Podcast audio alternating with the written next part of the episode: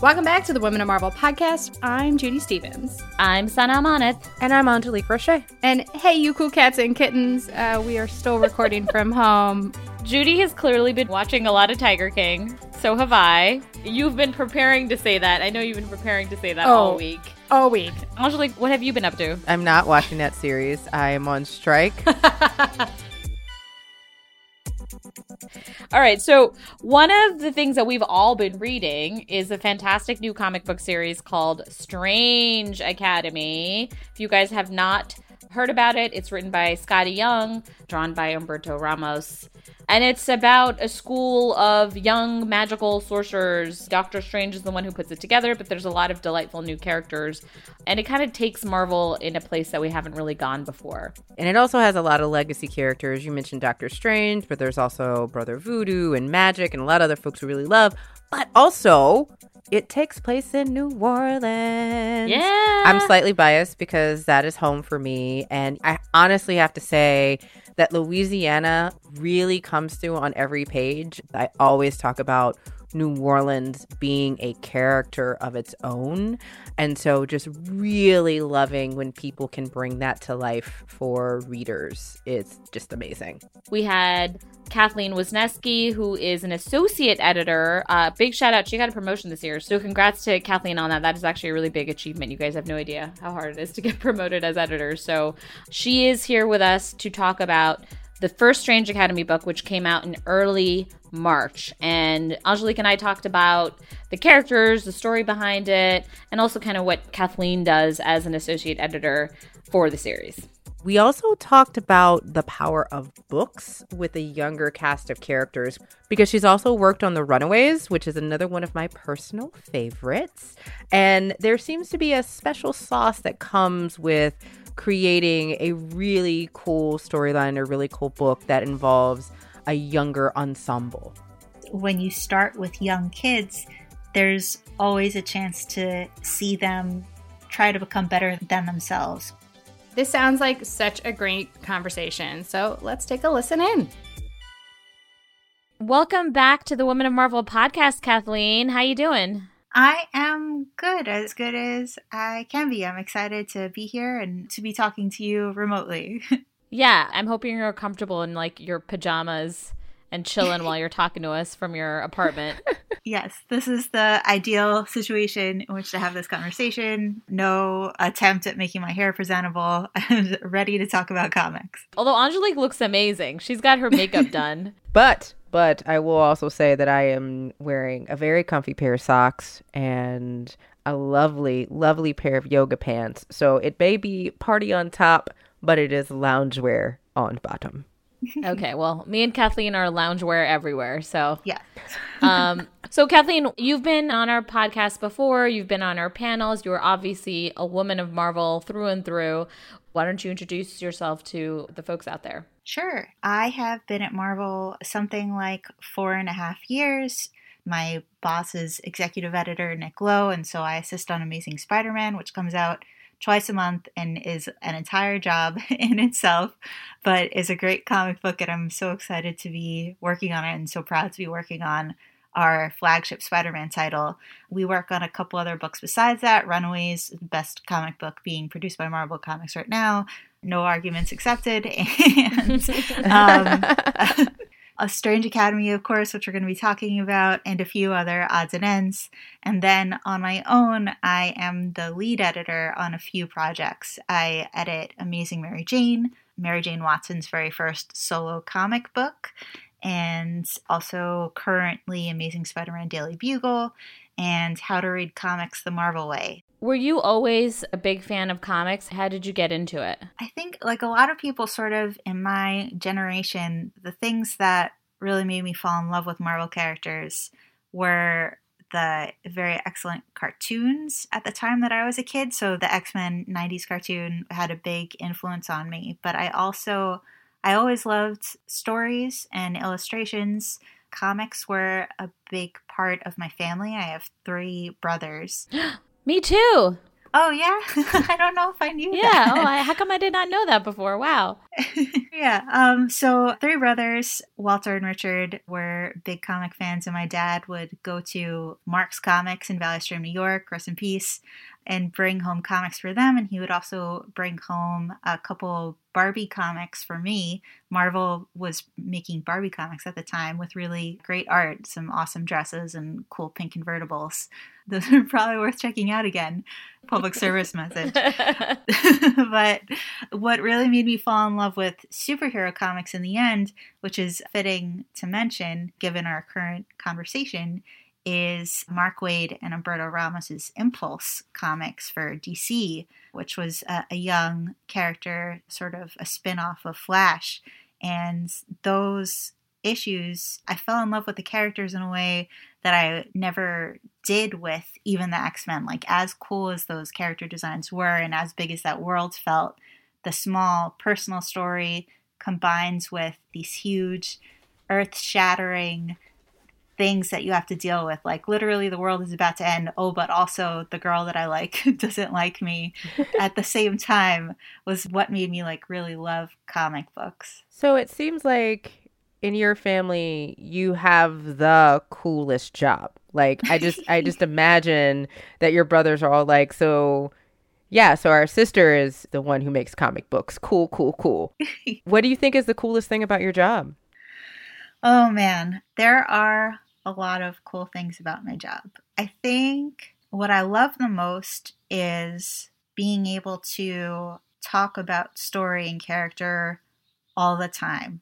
I can have a silly shoot the breeze conversation with my boss or with my other editors, just like, what do you think Daredevil would do in this situation? And that is a thing that I get paid for. And that's not a lunch conversation that goes on for too long that I'm not supposed to be having.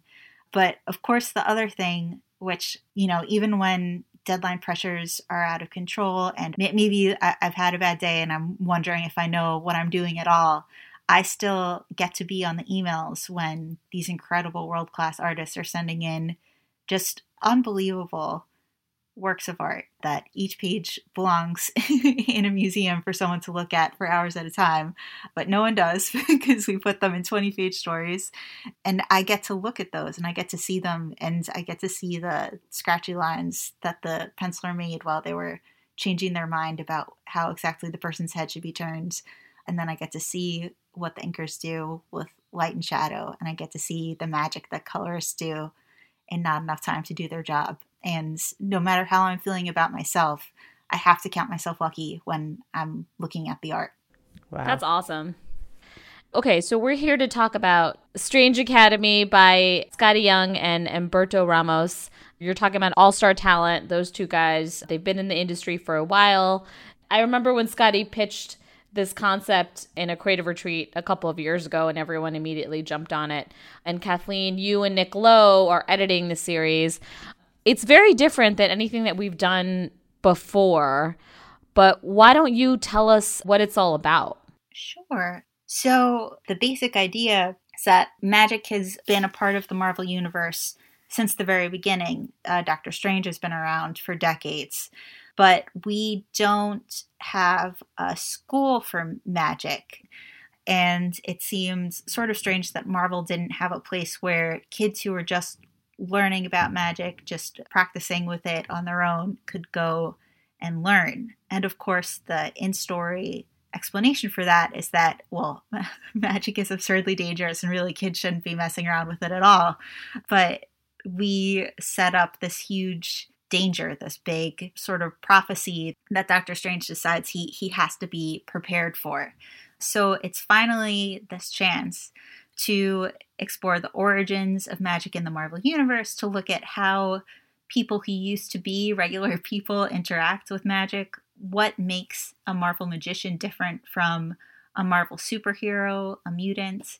And in the midst of doing that, we get to tell stories about growing up and how your relationship with grown-ups changes in the midst of incredible challenging circumstances also, another thing that we're doing that we don't always get to do with Marvel is think about all the different audiences that we hope are going to read Strange Academy. A lot of our comics are sort of geared towards an adult audience. We, we hope that anyone who is interested will pick up a comic book and read it, but they are sort of stories for a general adult audience. And Strange Academy, we're hoping will be something that kids see themselves in, that people in middle school and high school will also be interested in reading as much as adults are. So Humberto's sort of thinking about things like a lower panel count and what the lettering should look like. We've designed a, a lettering scheme that's a little bit bigger. And one of the things I love about this book is one, obviously there are different magical beings from different types of magic that do different types of magic including brother voodoo. And i kind of bring brother voodoo up because i was having this conversation with skottie right when this idea was kind of forming. And i'm from louisiana. And so oh. skottie was like the best part it's in new orleans. And i'm like what? I'm always excited when Marvel gets to go to New Orleans because it means that it opens up this beautiful world that I know like inherently as a kid was magical, right? Like New Orleans is just a magical place. I hear though that there was a New Orleans trip that occurred just to ensure that like we got New Orleans down to a T uh, mm-hmm. because it's such a distinct and unique place, right? Yeah, and we're so so lucky to be able to do that because, like you said, I mean, my only experience with New Orleans has been through movies and novels and things like that. And Skottie had been there a few times for like birthday party sorts of things. And I think Humberto had been through the area going to a con years ago, but that was in like January. So it wasn't the best time to show it off. So we were so lucky that we were able to take this sort of short weekend trip to New Orleans as a team. So it was uh, Skottie, his wife, who's a photographer and took amazing pictures while we were there, Nick, me, Danny Khazem, who's also assisting on editing the book, and Humberto, and I think that's everyone. And we were able to spend time just in New Orleans, walking around. Humberto did sketches while he was there. We took pictures. We went on a, a swamp tour. We walked around the French Quarter. We went to listen to live music, and of course, it's it's not even close to what you would hope to understand from having lived there, but it is such a unique place and dripping with atmosphere and so beautiful. And it's informed the book in ways that we couldn't possibly explain. But I think looking at the pages and how lush the detail is, you can tell that it's definitely shaped Humberto's thinking. And also in the scripts, like Skottie can say, This looks like that incredible gate that we passed by. And we are lucky to have this shorthand and hopefully bring a real sense of place to the book. I love it. Nick was telling me that you guys were like inspired by the lampposts that were torches. Yeah. And then it influenced some of the character direction. Is that true? That is true. Uh, there's a lot of gas lamps around in New Orleans. So the light flickers, and you have pockets of total darkness and total light, and it sort of makes everything around it look like it's moving. And so it was while we were there that Skottie and Humberto came up with this idea for a villain that we'll be introducing relatively soon with those flickering light kind of eyes and that's that's not the only one. We're also uh, one of the big threats that you're going to get to in the first arc is sort of inspired by some of the gnarled and weird shapes of trees that we saw on the swamp tour. That's awesome. Yeah. I love that. Like that makes me like utterly happy about this concept that New Orleans in and of itself is such a character. I'm just so much more excited for folks to get their hands on it because it's Marvel's New Orleans why don't you tell us a little bit more about the group that we meet at the top and where you guys are trying to take these young magicians? Sure, yeah. We started with a point of view character, Emily Bright, who comes from the Midwest and someone that should hopefully be like easy for readers to identify with. And then right from there, every other magic kid you meet has a really distinctly Marvel history so you you have Emily, and then she gets to New Orleans, and her roommate is Shaylee, who is a half fairy, and she's very enthusiastic and bubbly. But you find out that she's overcome a, a rough past. And then there's Doyle Dormammu, who is the illegitimate son of the great dark god Dormammu. And so we are watching Doyle and seeing what kind of impact nature versus nurture has in his development. And there are the two brothers from Asgard, Alvi and Iric, blonde, very handsome, very self assured young men who maybe need to be taken down a notch or maybe not. We have Gus, who is a frost giant who was brought to the school by Loki. And so, as soon as you put Loki on the table, you know that there's a chance for some mischief down the line. It is a, a big cast. It's a packed book, yeah. There's a lot of people in it. as much as I'm saying, there is so much more to discover. And that's the really exciting thing about a big cast like this. Well, and I think it's also interesting because it's a young cast. I feel like there's, I hate to use the word magic, but I'm going to use it anyway. There's a special magic to putting together not just an ensemble book, but like an ensemble book that is particularly geared towards young people. And so, what do you think is unique about working on books that feature young adults or younger folks banding together, like Strange Academy and, like, you know, our favorite, The Runaways? it's something I've thought a lot about. I, I, went to school for adolescent education for a while, and uh, just the adolescent brain and stories about adolescence are things that I've been interested in for a long time because it, it is sort of strange that we all like our whole culture enjoys these stories about high schoolers and, and like it's so enduring and it's sort of universal and and why is it that we don't all grow out of it?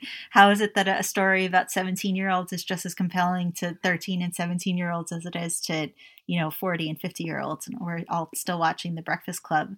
And i think that there are a lot of things that add to the the alchemy or magic of the situation and that's that it is such a highly intensely emotional time. Like your brain is still developing your hormones are all over the place and you'll never feel as strongly about a deeply held belief as you do when you're 13, 14, 15. And so there is so much more opportunity for drama. A lot of people shout at each other in Marvel Comics, but it, it never feels more real than when it's a, a teenager saying, You don't know who I am at all. Um, so that's always a moment for excitement. And then also, they're so they're so vulnerable and there's so much room to grow someone like Captain America and someone like Spider Man are great role models, and it is so fulfilling to read a story about someone who you can rely on and who embodies the ideal behavior in, in most situations. But actual people aren't like that.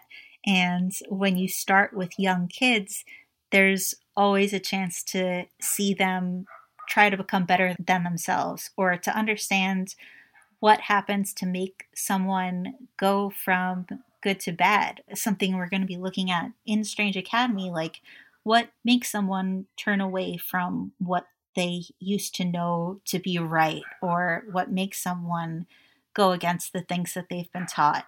And there's so much you can learn about human nature looking at people who are in this really volatile time and just so many raw emotions, the interpersonal relationships are so much more fraught with insecurity and questioning and imagination. And it's just it's just great. There's just so much opportunity for drama. And i feel like also i don't know if you agree with this kathleen or angelique but like I feel like so much of us are going through our younger years in our head constantly, like reevaluating, evaluating, like what it was like, because it they're obviously the most formative years of our life, like middle school, high school, all of that. You are trying to obviously figure out who you are, but it's one of those things where I replay moments in my head of things that I experienced when I was younger, like it's its own little mini series where everything was like so dramatic, but in the moment it wasn't, but in my head now it all is.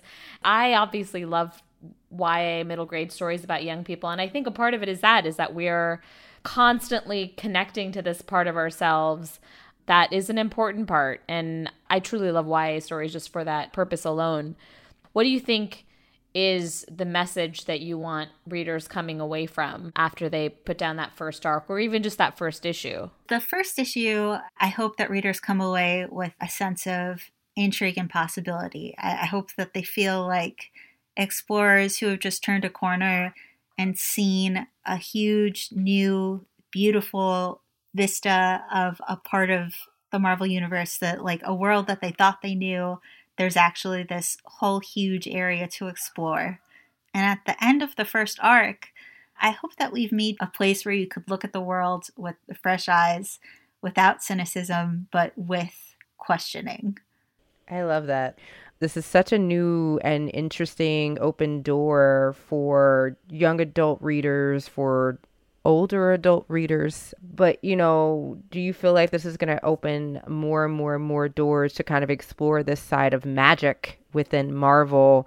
across the board because again every single one of these characters i think like the older legacy characters have cool stories and cool canon but now this is like the first time i think some of us will see them all together in one series yeah, that's a good point too. I mean, we're not doing much to focus on the adult characters for obvious reasons, but like I, I would love if we could do a mini series that just focuses on the adults and how do they make that faculty break room not devolve into a magic slinging fight fest. Um, I think that I would love to just see the world expanded the way you know, so many parts of the existing Marvel universe have been.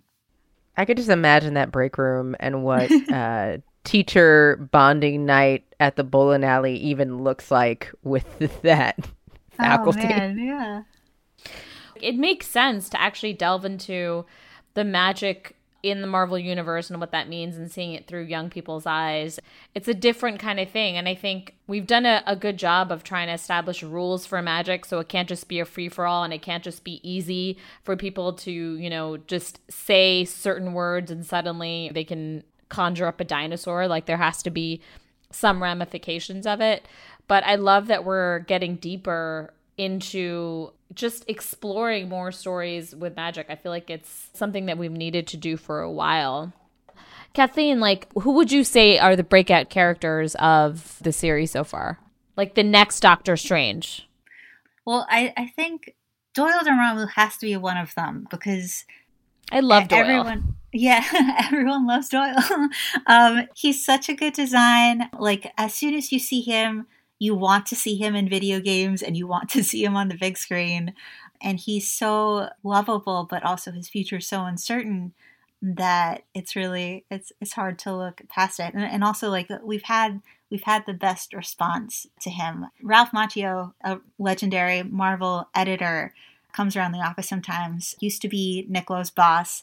They like to talk about old times, and uh, he said, you know, that first Strange Academy issue it's really great. You guys did a great job with it. But I just I just don't think that Dormammu would have a son, but I can tell that this is a battle that I've lost. Um,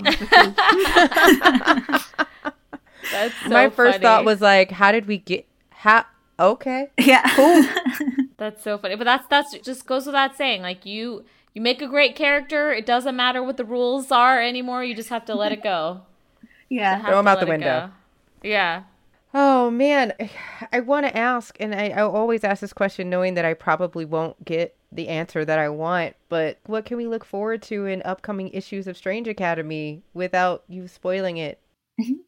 I mean, we've given like some hints about these specific villains that you can look forward to. So, you know, when does Gaslight show up? What is their deal? Uh, when do these swamp villains show up? And how are they going to complicate the situation where we know that the goal of Strange Academy is to train these kids in magic to deal with something really dire that's coming. Is it these the villains? Is it something else? and of course, you can also look forward to the characters' relationships with each other developing. We we've already sort of set up some basic two character like these two don't like each other, these two do, these ones get along. But of course, that's going to be changing over time. And so, how far do we get towards the end of the arc? Will there be a smooch? Uh, these are definitely things to check in for the next issues. Did you say a smooch? Yes, I Yes, did. you did. Oh, it's 1961. okay, so for folks who are really excited about Strange Academy, what else do you have going on that you can talk about that you're excited about as well? Um, if Strange Academy sounds like fun to you and you're not reading Runaways, you're dumb and you should be reading Runaways.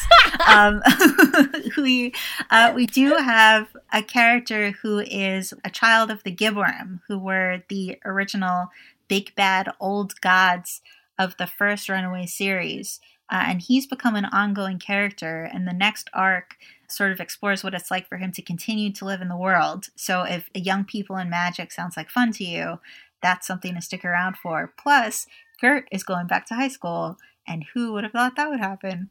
Um, Mhm. so, Runaways is worth checking out.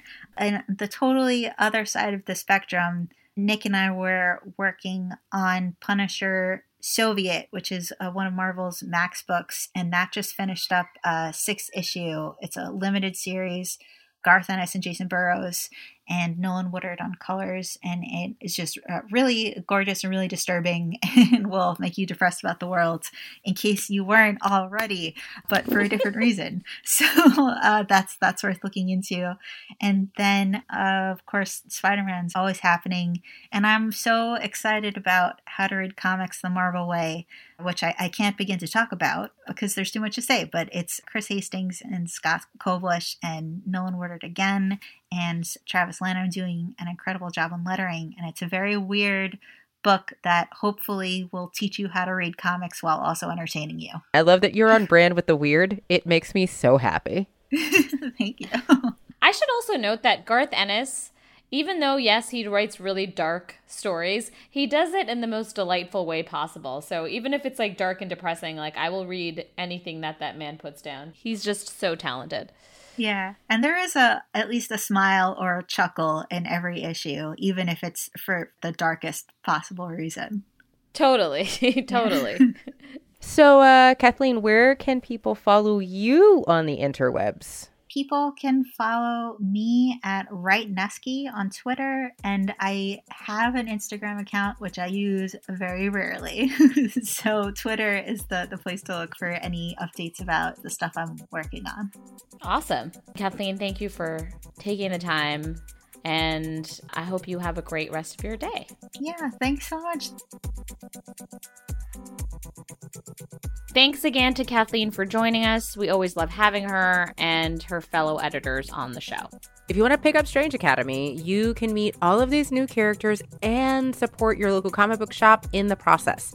All you got to do is reach out to your local retailer about services they may offer, including holding or creating pull lists, curbside pickups, special deliveries, and I know folks have a lot of other options. You can find your local comic book shop at comicshoplocator.com. And over here at Marvel.com, we have a big list of local comic book shops that are open for business. As we continue to self isolate, we really want to keep showing them love and support. You can follow any one of us on Twitter, um, specifically Agent M Ryan Penagos from This Week in Marvel, because he's been tweeting up a storm of different shops, retweeting, and all that jazz. So go show them some love. Oh, oh, oh, oh, and speaking of that, do you have any reading recommendations, stories you've been catching up on at home, Sana, Judy? I know you guys have been reading comic books. Well, you know what's awesome is that I just found out that Marvel Unlimited is posting a bunch of free new comics. There's actually so many comics up there that are classic runs that if you are trying to just get back into comics or start comics for the first time, there's a lot for everyone. My personal favorite is Black Panther by Ta-Nehisi Coates. That first volume is up there. Obviously, it's a seminal run and it's a big deal because it's also Ta-Nehisi's first time writing comics for us. And having seen the behind the scene process of him trying to figure out how to write for comics and him thinking that he's struggling with it and then you read that first volume and you're like what are you talking about man? It's so good. It's so fantastic. So for those of you who have heard of Black Panther somehow through the films or something like that and you want to read a really great storyline Marvel Unlimited. We have that full list on marvel.com so check that out. What what about you guys Uh, if you're just looking for some great OG Captain Marvel stories, you can read Captain Marvel from 2014, number one, and the corresponding arcs, which are just good classic stuff with that style from Jamie McKelvie. I mean, That is also, by the way, a series that I edited, which was I'm a lot of fun. Thank you guys. I did work. Well done. I made a comic. I went a little further back than you guys because I have a special, particular love for Claremont and Cockrum and their work. And also, as many times as I've read the Dark Phoenix saga, I still want to read it again. One, mm-hmm. because every time I read it, I'm like, okay, so someone made a decision for this to happen. Cool, cool, cool, cool, cool. This is how we got here. But also, like the Dark Phoenix saga being such a seminal X Men story that has influenced almost every single X Men property project ever, including the animated series, is just so great. And it's always a lot of fun to go back. And Storm's costumes are so great. And that's all I have to say about that. Yeah, and the art the art is just so fantastic. It's it is the the art style that has inspired so much from animation to cosplaying to just everything. It's it's really really beautiful. So I'm looking through the pages right now. It's quite easy to access these comics. By the way, it's about a couple of clicks away. I mean, Marvel Unlimited is really quite an amazing experience. It's great for new readers or returning readers. I mean, there's just so many comics, tens of thousands of comics up there. So it's definitely something to keep you busy, maybe keep your teenager busy. Yes, curl up and uh, you know get your computer, get your laptop out, Or get your phone because you can access out. it from from the Marvel Unlimited app for both iOS and Android. I don't know how you iOS people do it. I'm sure it's very easy. I am an Android user, but it sounds great and very accessible. Well, what I do is I start with my cool cat and I put him in my lap. Oh God, we couldn't get away. We we had to have more than one reference. didn't we, Judy? full circle. Oh, well, forget. if you've been reading something you really enjoy, make sure you tell us about it because we've been talking about all the things that we love. Send us an email to women of at marvel.com or tweet at us at Marvel using the hashtag women of Marvel. Or Judy, Sana, what are your Twitters so that they can also tweet at you? I am Minnie B six two two. There's a story in there reference to my first comic book job, and I'm I just can't change it. Um, and you can follow me both on Twitter and Instagram at OMG underscore DJ underscore Judy. Angelique, what's your Twitter? It is Angelique Roche. Huh? and uh, at Instagram, it's a little fancier. It's Angelique Roche official. Whoa. There are more than one of us. Interesting. Okay, I think that's it for this week. We'll check you guys later. This is Marvel. Your universe. Women of Marvel is produced by Rebecca Seidel and Zachary Goldberg, along with me, Sana Amanat, Judy Stephens, and Angelique Roche. Our audio development manager is Kieran Heffa, and Jill Duboff is our director of audio.